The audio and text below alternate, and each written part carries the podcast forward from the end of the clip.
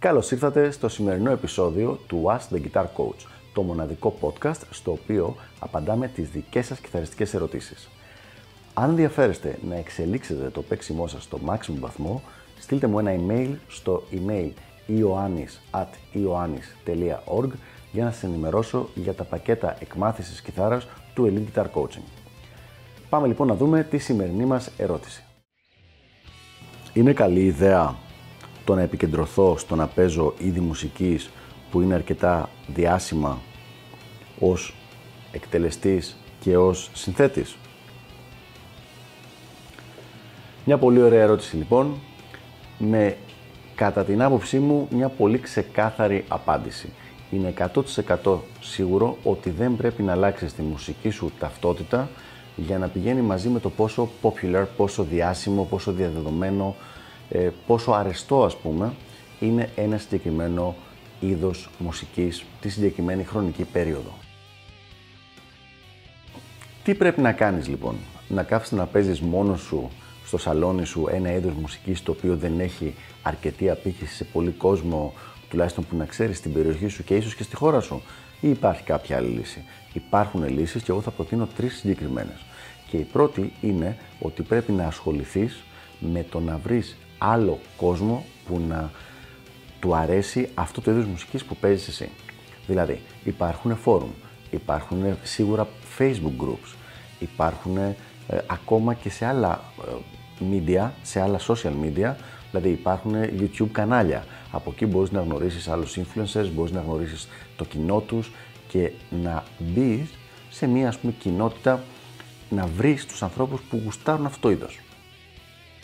Δεύτερο, και ίσως θα είναι το πρώτο και το πιο σημαντικό, αντί να ασχοληθείς με το να αλλάξεις το είδο μουσικής που παίζεις, ασχολήσου με το να μπορέσεις να κάνεις την καλύτερη δυνατή μουσική σε αυτό το είδος. Δηλαδή, αντί να κοιτάς μήπως είναι καλύτερα να παίξω πιο κλασικό ροκ αντί για heavy metal που μου αρέσει, φρόντισε να βγάλεις έναν φανταστικό δίσκο, ένα φανταστικό EP ή ακόμα και ένα μεμονωμένο φανταστικό κομμάτι heavy metal. Δηλαδή κάτι που να δείχνει πραγματικά τη δύναμη, τη μελωδικότητα και τη γοητεία του είδους που σου αρέσει εσένα.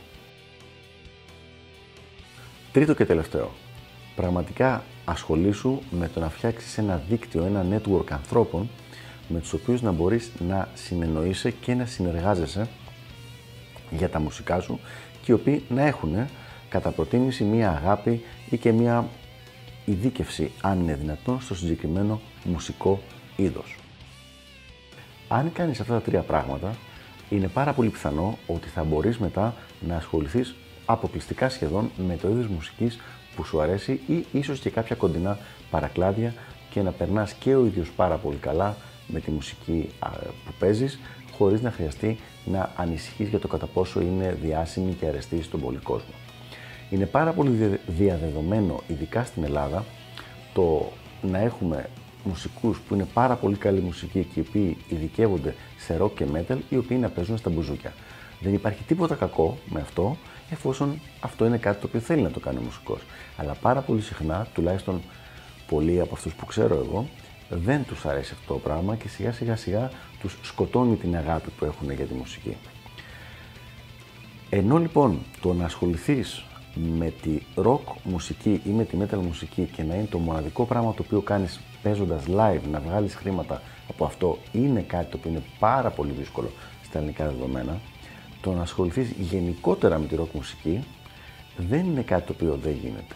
Έχουμε ξανακάνει βίντεο στο Ask the Guitar Coach με πάρα πολλούς τρόπους για τους οποίους μπορείς να ζήσεις από το είδος μουσικής το οποίο σου αρέσει και να κάνεις αυτό που γουστάρεις να κάνεις. Το λέω και το ξαναλέω δεν υπάρχει λόγος να πας σε άλλο είδος μουσικής για να μπορέσεις να επιζήσεις. Αυτό δεν σημαίνει ότι δεν θα βάλεις λίγο νερό στο κρασί σου και θα λες εγώ θα κάνω μόνο αυτό το πράγμα, αλλά σίγουρα υπάρχουν πολλοί τρόποι. Ας ξεκινήσουμε με αυτά τα τρία τα οποία πρότεινα και θα δούμε και άλλα σε επόμενο βιντεάκι. Αυτά λοιπόν για το συγκεκριμένο θέμα. Ελπίζω να βοήθησα και τα λέμε στο επόμενο βίντεο του Ask the Guitar Coach. Γεια χαρά!